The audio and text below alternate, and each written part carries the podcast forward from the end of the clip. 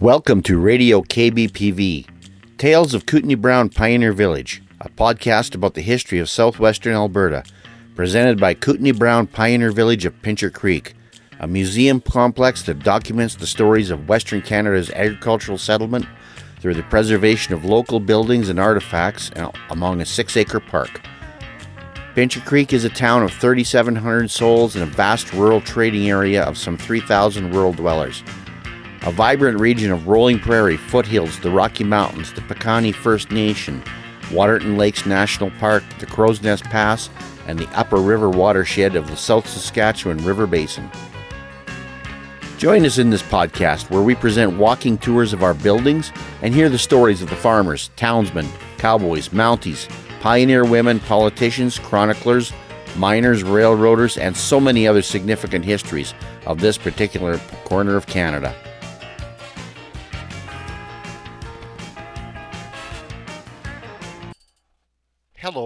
Welcome back to Radio KBPV, the podcast of the Kootenai Brown Pioneer Village in Pincher Creek, Alberta. My name is Ranger Gord, and this is one in a series of our Talking Tombstone tours that uh, the Pioneer Village does in a local cemetery every August on usually the night of a full moon and usually a Saturday night. Uh, this year, our Ghosts of Our Past tour took us to or returned rather, to Pioneer Cemetery in Pincher Creek, Pincher's first official cemetery.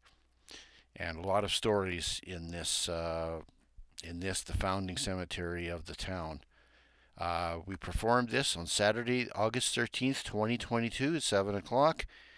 And uh, as usual, this is a heritage presentation by the Pincher Creek and District Local Historical Society and we're going to have historical readings of pioneers that represent some of the the uh, local school districts from the area: Ashvale, Bovey, Beaver Mines, Cowley, Mountain Mills, North Fork, Pincher City, Pincher Creek, Summerview, Waldron, and Yarrow.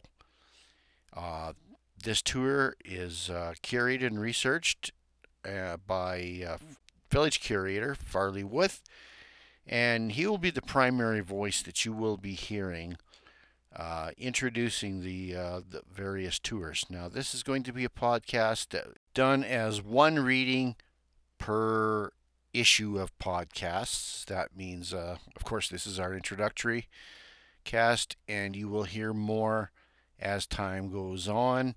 Uh, we will release these periodically so you don't have a great big dump all at once and you can just listen to one of the readings and uh, within the next few days look forward to another.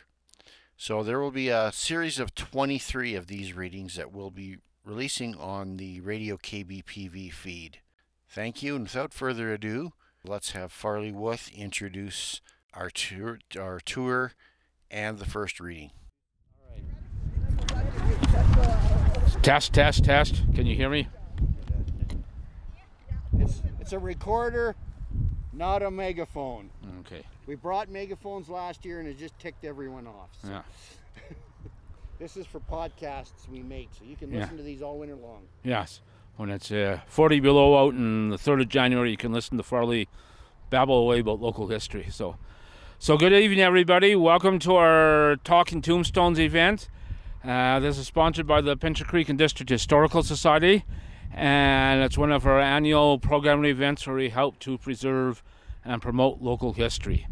And uh, so uh, I think this is about the 10th or the 12th one we've done. Uh, we've uh, highlighted the different historical cemeteries and current cemeteries in southwestern Alberta. Uh, we started off the Pioneer Cemetery uh, back in about 2010 or 2012 and have um, tackled several of the other ones. Fairview, we've been to it twice. We've been out to uh, uh, Livingston Cemetery. We've been out to Cowley, where the lightning just about zapped us. Uh, we're out at St. Henry's, where the coyotes and wolves howled with us. And we've been out to uh, Fishburn. We've been out to Trinity Lutheran. We've been out to Waterton. We've been out to Fort Macleod. And so now we've come back to some of the in-town cemeteries uh, to highlight some of the other readings that we didn't get a chance to do previously, and so we are here at Pioneer Cemetery uh, to, to, highlight some of the historical ones here. Uh, next year, we're going to do a unique event at uh, with the uh, Talking Tombstone. So this is our paid political uh, commercial right now. It'll be at the museum at Kootenai Brown Pioneer Village, and we're highlighting the the uh, people who made the pioneers who made big contributions to our local history uh, back in the early days, but who uh, left the community and are buried elsewhere. So we're going to be uh, highlighting people like Dr. Goforth, Frank Goforth, who lived east of town, who was a doctor. We're doing Father, we're reading about Father Lacombe, F.W. Godsoe, Amy Saunders, who was the first. Um, she said she was the first non-native woman to come to Pincher Creek with uh, Colonel Macleod's wife, and she uh, made a big contribution. We're doing a whole host of people. We're doing uh, the, the, original editor for the Rocky Mountain Echo. These people all, all made big contributions, and so they're because we're on a limited budget, so I've been told by the executive, we can't go off to these other cemeteries, and we're going to bring it, the history back to Pincher Creek. No, no tours at Ottawa, or no, it got it got vetoed. Union Cemetery in Calgary. Yeah. Okay. So we're going to go to the different historical buildings at the museum and do reenactments in front of the, the cabins there for those. And we have what three tombstones actually on the site. Yes. So we we'll discuss those. Yes, we do. We've got some Northwest Mounted Police ones and some from the Doukhobor people as well. So, so uh, yeah, that's for next year. Keep it in mind for next year. The Pioneer Cemetery that we're at here in Pincher Creek is Pincher Creek's original uh, public cemetery, and it was used from the 1880s um, up until about 1926 when the last burial was here and so it uh, was very popularly used. The Fairview Cemetery, where we were at last year, um, is the original cemetery for uh, St. John's Church of England and for St. Michael's Roman Catholic Church. So there's lots of early burials there. And then this, uh, the public system started going down there as well. So during the uh, early 1900s, uh, if you didn't belong to the Catholic faith or the Anglican faith, you could have been buried at either either cemetery. And the last, like I say, the last cemetery uh, burial up here was in 1926. And for 50 or 60 years, this cemetery fell into great disuse and a lot of disrespect. Uh, it was not properly maintained. Uh, tombstones were falling over. There was no uh, grounds program here or anything like that. And then there was also the problem that in 1950 this old Scott block burnt down, and that's where the records for the town of Pincher Creek were maintained, and all the cemetery records burnt up in that fire. Back in the late 1970s and early 1980s, we were fortunate that there was a committee of uh, the seniors in the community community got together to deal with the cemetery here and try to get it all the situation corrected. And these are people like Gene Tucker, Millie Cox, uh, Gladys Taylor, Corbett Lynch Staunton, people like that, who got together and tried to recollect where, uh, who was buried up here and where they were buried. And these are usually the children. These people I just mentioned are the children of the original uh, of the original um, pioneers here, and so they came up with a list of 200 people approximately who they knew who were buried here when they tackled the project, there was only 84 headstones here. So there's 116 people buried at, uh, at the Pioneer Cemetery who we know are up here, but we don't know exactly where they are. And so that's one of the unique challenges about uh, uh, doing readings and trying to preserve the history here at uh, at this cemetery because we know they're out here someplace, but we're not sure exactly where they're buried. And so that's they've got some interest by some of the other descendants of the people here to uh, correct the situation and, and, so forth. So what we're going to do is we've got 19 readings of uh, uh, some of the early pioneers here, and we're going to start over here uh, at the rock plaque because there's two uh, names there that we want to read about, and then we're going to go off to the west end of the cemetery and make our way east. And the tombstones are all flagged uh, with uh, crepe paper. I was up here this morning marking the graves and all that, so it'll be fairly easy to identify them on your grid system here as well. So, so if you like to follow me, we're going to start over here at the rock uh, cairn here. So our first reading this evening is uh, for an early Beaver Mines family who lived uh, lived out just west of Beaver Mines, and that's Nellie and, Wel- and Nellie and Thomas Welburn, W E L B U R N, and they're listed here. Uh, Nellie, whoops, sorry, Gord. Uh, Nellie is one of the people who has an unmarked grave at this point. And these recollections are based on two of their children, Gordon and Olive, are brother and sister, who uh, wrote this for the museum.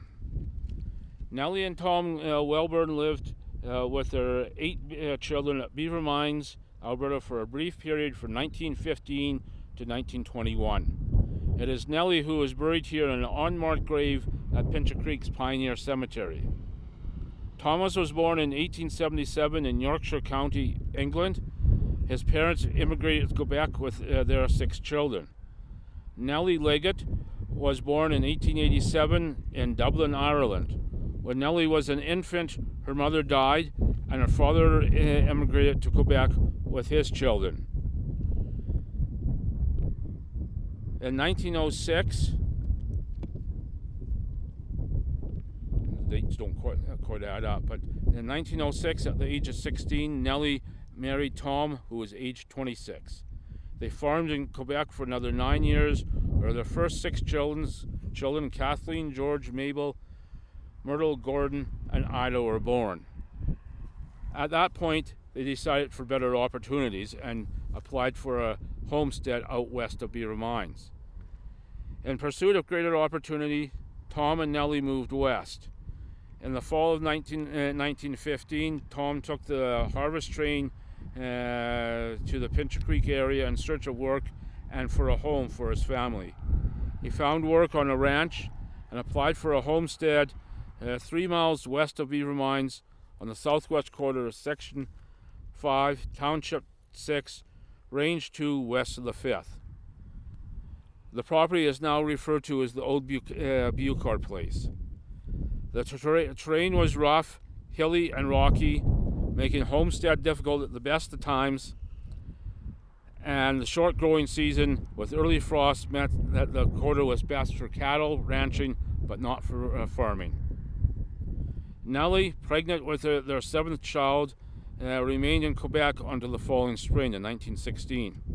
A daughter, uh, Olive, was born in Montreal in 1916. Shortly thereafter, Nellie packed up her seven children and went out to the area, headed on a train uh, to Pincher City to join her husband.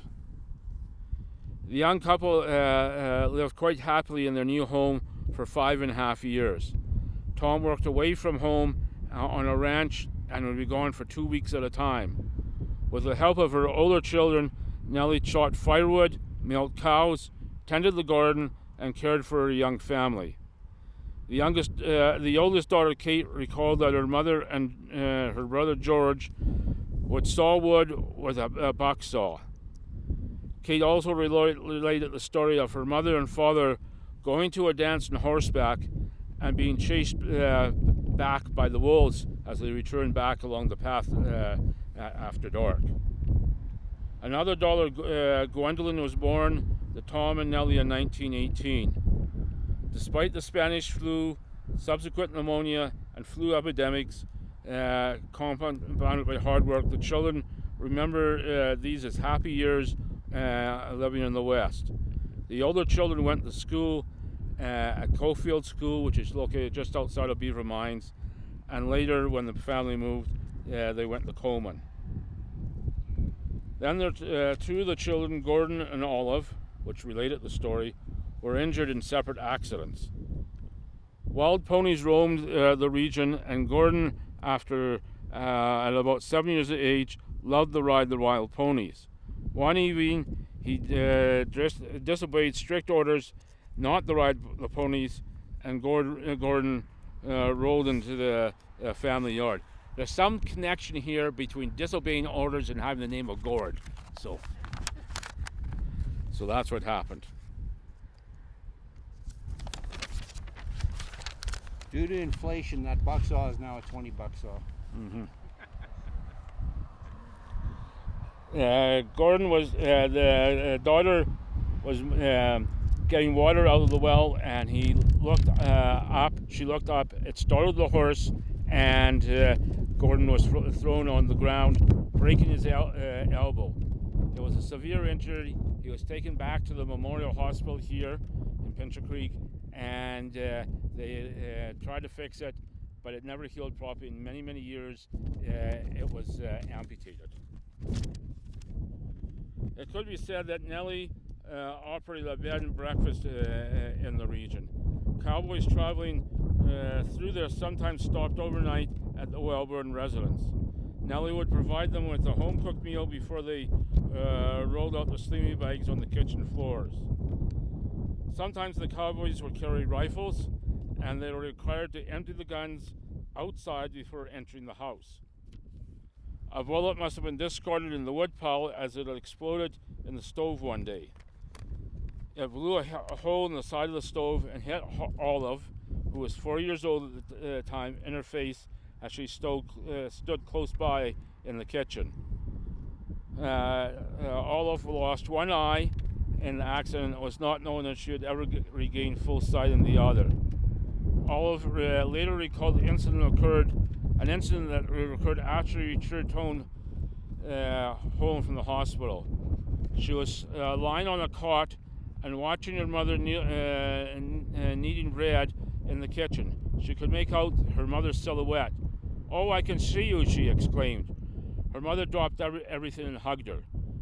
Olive sp- spent many months in, in uh, Lethbridge Hospital having reconstructive surgery on her face. Olive believed that she was still in the hospital in Lethbridge when her mother passed away. Nellie and her, uh, the children contracted pneumonia in the summer of 1921. On the morning of July 1st, Nellie was making a fire in the stove to prepare breakfast. When not called down for, for breakfast shortly afterwards, the children went downstairs and found their mother slumped over the stove. Nellie had passed away. A messenger was sent on horseback to find uh, and inform Tom, who was out on the range. Nellie was uh, uh, buried at what is now known the Pioneer Cemetery in Pincher Creek. With eight children to t- uh, care for, Tom could no longer uh, work for weeks uh, at a time away from the homestead. He moved the family to Hillcrest, where he got a, a job at the local coal mine.